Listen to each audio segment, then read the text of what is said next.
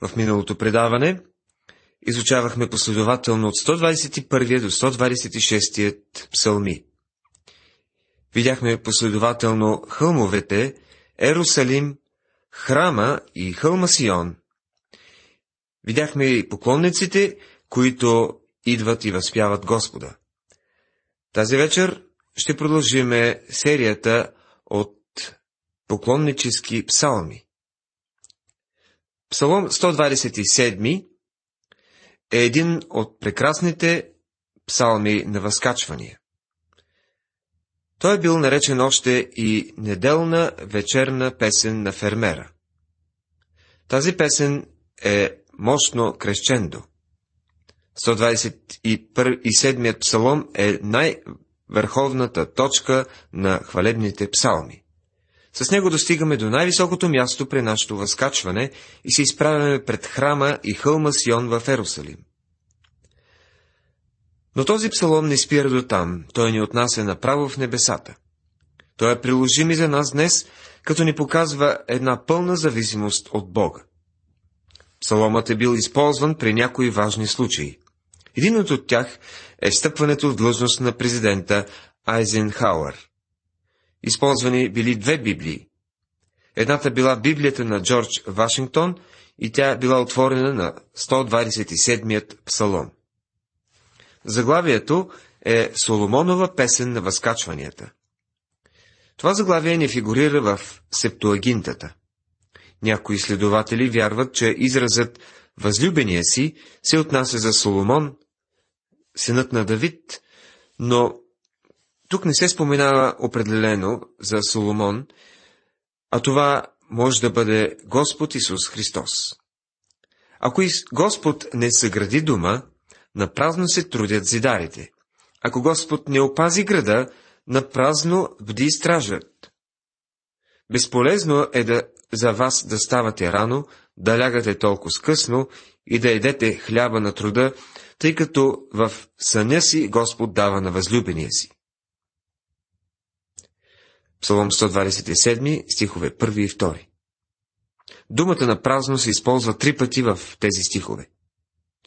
Приятели, всичко е напразно и суетно, ако Бог не участва в него. Всичко зависи от Него и Неговото благословение. Една стара немска поговорка казва Всичко зависи от Божията благословие. Би ми се искало да гледаме на нещата по този начин. Господ Исус каза, и тъй, не се безпокойте, не думайте какво ще ядем, или какво ще пием, или какво ще облечем. Защото всичко това търсят езичниците, понеже небесният ви Отец знае, че се нуждаете от всичко това. Но първо търсете Неговото царство и Неговата правда, и всичко това ще ви се прибави. Затова не се безпокойте за утре, защото утрешния ден ще се безпокои за себе си. Доста е на деня злото, което му се намери. Евангелие от Матея, глава 6, 31 до 34 стихове. В този псалом имаме и препратка към децата. Когато поклонникът пристига в Ерусалим, той е взел със себе си и своето семейство на поклонение. Ето наследството от Господа са чадата, и награда от него е плодът на отробата. 127 псалом, стих 3 Това са поклонника, съпругата му и неговите деца, всички заедно в Ерусалим, за да благодарят на Бога. Както са стрелите в ръката на силния, така са чадата на младостта. Блазена оня човек, който е напълнил тула си с тях. Такива няма да се посрамят, когато говорят с неприятелите си в градската порта. Псалом 127, стихове 4 и 5. Неговите деца ще се бият за него. Утешително е да знаеш, че имаш деца, които биха се били за теб, за да те защитят. А да имаш цяла армия от такива войници е направо прекрасно. Псалмопевецът, който е писал този псалом, не е знаел нищо за демографският взрив в наши дни. Псалом 128 е нарекан от Лютер сватбен хим. Той описва щастливият семейен живот и след това призовава Божието благословение. Това е Божията картина за щастливо семейство и забележете неговата основа. Блажен всеки, който се бои от Господа и ходи в неговите пътища. Псалом 128, стих 1 Какво е това, което прави едно семейство щастливо? Каква основа трябва да се положи? Провеждат се какви ли не конференции за семейството, особено за младите семейства. Препоръчва им се да възприемат определени модели и да се приспособят към определени процедури. Приятелю, никога не би могъл да имаш щастливо семейство, ако в него няма страх от Бога и ако неговите членове не ходят ден след ден в неговите пътища. Тази работа с психологически внушения или съветници няма да свърши много работа. Това напомня за един случай, когато попитали един мъж, как така е доживял толкова много години, а той му отговорил, че това се дължи на факта, че е живял повечето от живота си навън. Обяснила им, че когато се оженили с жена му, се разбрали всеки път, когато имат някакво спречкване, той да излиза навън. Така че той им казал, аз живях един живот на открито. Обаче, приятели, шегата на страна, това не е разрешение. Във вашия дом трябва да има страх от Бога. Защото ще ядеш плода от труда на ръцете си. Блажен ще бъдеш и ще благоденстваш. Жената ще бъде като плодовита лоза всред дома ти, четата ти като маслинени младоци около трапезата ти. Псалом 128, стихове 2 и 3. Съпругът работи и снабдява необходимото за семейството. Ако има семейен ултар, това е този, който е описан.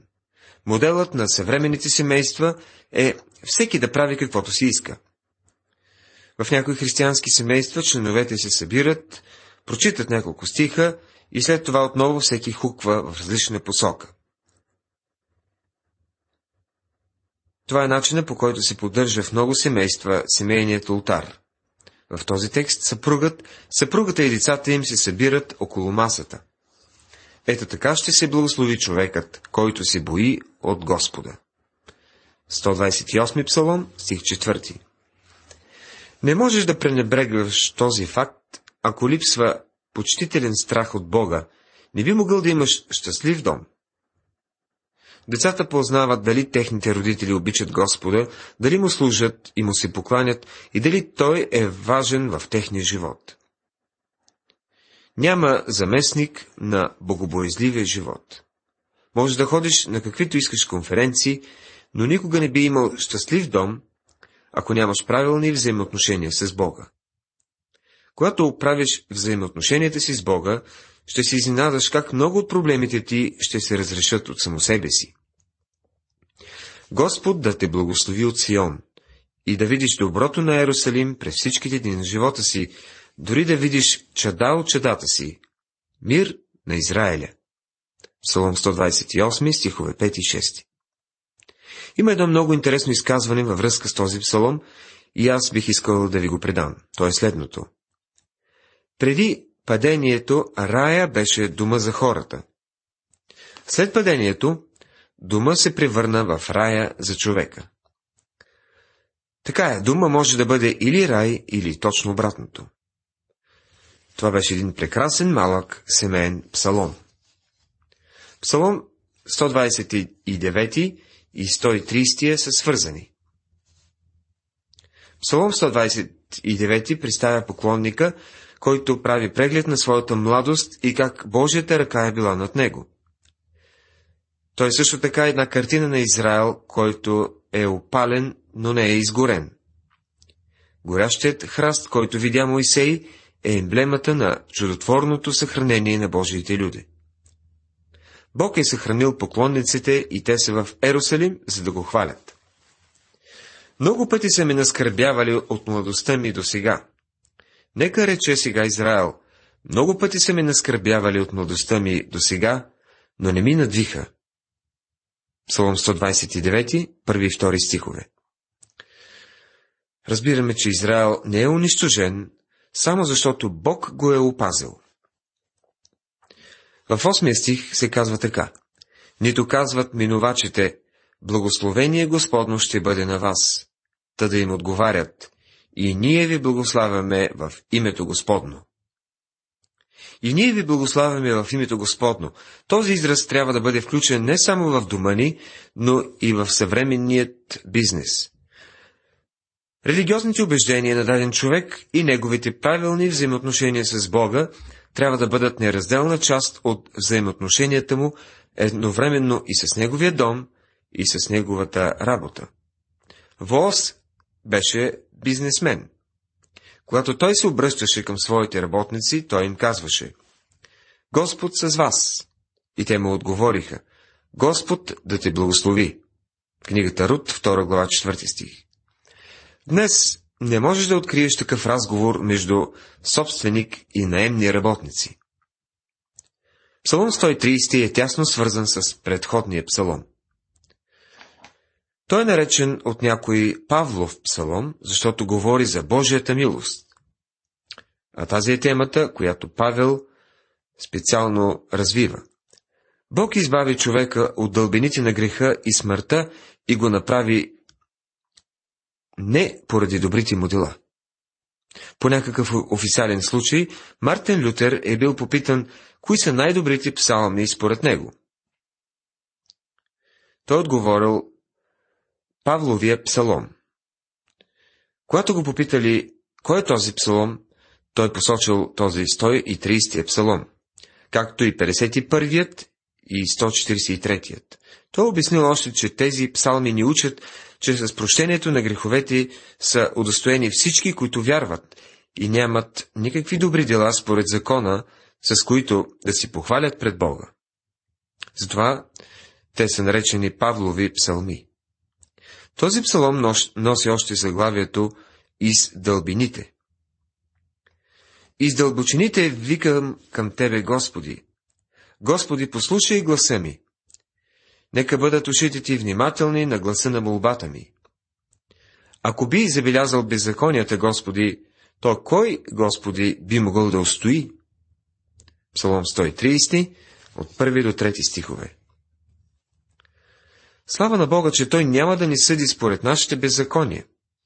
Ако Бог ни съдеше по този начин, всички щяхме да сме изгубени. А Той ни е спасил поради своята милост. При Тебе обаче има прощение, за да ти си боят. Чакам Господа. Душата ми чака и на Словото му уповавам. Душата ми очаква Господа повече от уния, които очакват зората. Да, повече от очакващите зората. Псалом 130, 4 до 6 стихове. Тази благодат, която ни спасява като езичници, ще спаси също и Израел. Идва денят, когато викът на Израел и издълбочините ще бъде послушан. Христос ще се върне в Сион и ще премахне неверието от Яков. И така, целият Израел ще се спаси, както е писано, Избавител ще доди от Сион. Той ще отвърне нечестията от Якова. И ето завета от мене към тях, когато отнема греховете им. Колкото за благовестието те са неприятели, което е за ваша полза, а колкото за избора, те са възлюбени заради бащите. Послание на апостол Павел към Римлян, 11 глава. Преминаваме към следващият 131 псалом. Основната тема е детската вяра и простотата на поклонника. Това е още един от псалмите на поклонниците, който е съвсем кратък, но много скъпоценен. Той е писан от Давид. Господи, сърцето ми не се гордее, нито си надигат очите ми, нито се занимавам с неща големи и твърде високи за мене. Спомняте ли си Михала, жената на Давид и дъщеря на Саул. Тя презра Давид и му се присмя заради начина, по който той докара ковчега на завета в Ерусалим. Така е записано във втора книга на царете, 6 глава. Давид каза на жена си, че вероятно би бил още по-презрян в очите й, защото би се смирил и до пръста пред своя Бог. Спомнете си, че той беше цар. И ние днес трябва да се смирим пред нашия Бог. Кога беше последният път, когато си бил на четири крака в поклон пред Бога? Мълцина от нас практикуват това. Това е възможно най-доброто упражнение. То със сигурност ще ви помогне духовно, а може и да имате някаква полза и за физиката си. Наистина, аз окрутих и успокоих душата си, като отбито дете при майка си. Така душата ми е при мене, като отбито дете. Израилю, надявай се на Господа от сега и до века. Псалом 131, стихове 2 и 3. Ще цитирам отново коментара на доктор Гебелин. Тук откриваме описанието на един смирен, съкрушен и разкаен дух. Добре е било казано. Всички добродетели, събрани заедно, образуват едно тяло, на което глава е смирението.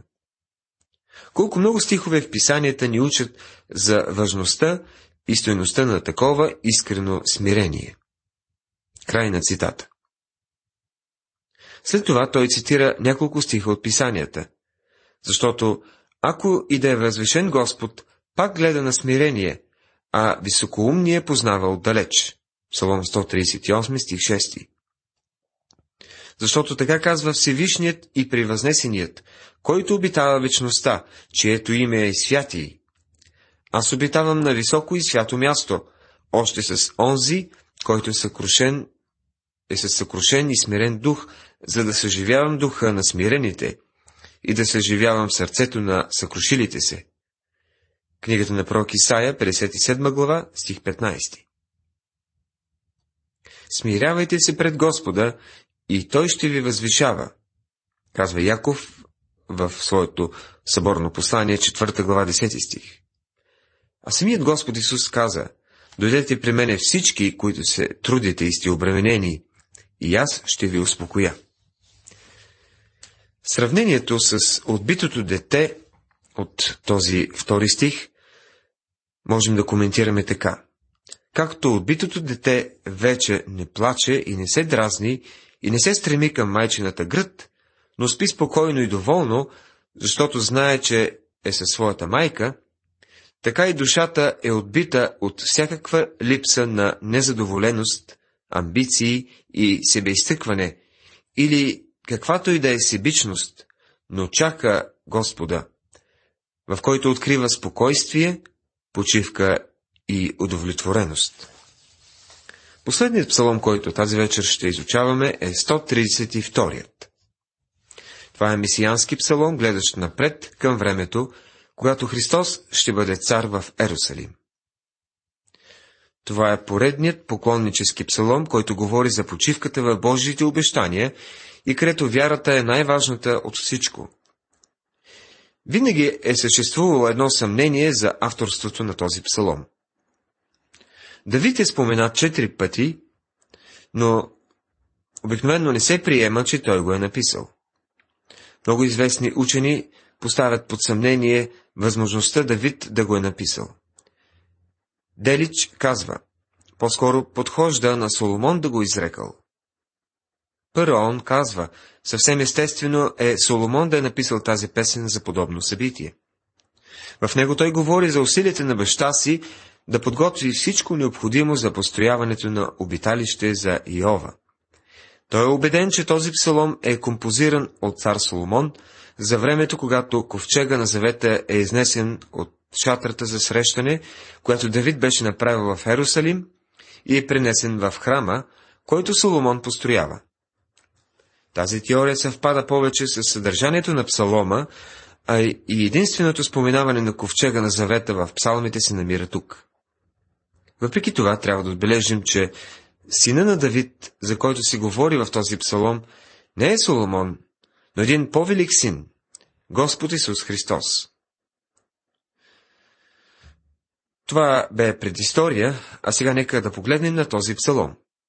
Поклонниците са вече в Ерусалим, дошли са до храма, там където се намира умилостивилището над ковчега на земята, и там е мястото, където могат да се доближат до Бога. Помни, Господи, заради Давида всичките му скърби, как се кле на Господа и се обрече на силния Яковов, като каза. Непременно няма да вляза в шатъра на къщата си, нито ще се кача на посланото се легло. Няма да дам съм на очите си или дрямка на клепачите си, докато не намеря място за Господа, обиталище за силния Яковов. Псалом 132, първи до 5 стихове. Сигурно си спомняте, че във втора книга на царете, седма глава, изучавахме и казахме, че сърцето на Давид имаше огромно желание да построи дом за Господа. От този текст можем да видим, че това беше най-важната амбиция в живота му. Неговото най-голямо тръпнищо желание бе да построи храм за Божия ковчег.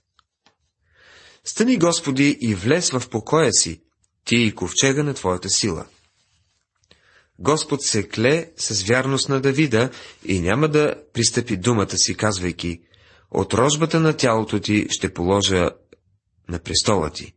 Псалом 132, стихове 8 и 11. Това очевидно беше песента, която се пееше, когато ковчега се принасяше в храма, който Соломон беше построил. И славата Господна изпълни храма, както преди това изпълваше шатъра за срещане. 11 стих се отнася за Господ Исус Христос. Можем ли да бъдем сигурни в това? Да, защото децата на Давид не отговаряха на описанието на онзи, който един ден ще седне на Давидовия трон. В книгите Царе и летописи, ако проследите родословието на Давид, ще откриете, че в последствие върху трона се възцарява грешник след грешник. Много малко от тях бяха добри царе и само пет от тях допренесоха за съжалението на народа си. Ако чедата ти опазят моя завет и моите свидетелства, на които ще ги науча, той техните чеда ще седят завинаги на престола ти. 132 псалом, стих 12. Но както виждате, Давидовите потомци не спазваха Божият завет. Поради тази причина те са изгонени от земята и изпратени в плен в Вавилон. Въпреки, че наследниците се грешиха, Божият завет не беше разрушен и ще дойде времето, когато негов потомък ще седне отново върху трона. Затова ни говори Новия завет. Ако отворим на първата книга, още в първия стих четем Родословието на Исуса Христа, син на Давида, син на Авраама. Евангелие от Матея, първа глава, първи стих. Господ Исус е синът Давидов, за който говори псалмопевецът. Защото Господ избра Сиона, благоволи да обитава в него. Това, каза той, ми е покой до века. Тук ще обитавам, защото го пожелах. Ще благословя изобилно храната му. Сиромасите му ще наситя с хляб. Псалом 132, 13 до 15 стихове. Това пророчество все още не се е изпълнило в наши дни. Това очевидно е псалом, който поклонниците са пяли, когато са пристигали в Ерусалим и са отивали в храма, където Бог обеща, че ще се среща с своите люди. Уважаеми приятели, завършихме нашето изучаване. Ние изучавахме от 127 до 132 псалми. В следващото предаване ще продължим с 133 и 134 псалми. Последните два псалома от поредицата на възлиж... възлизащите поклонници. Бог да ви благослови!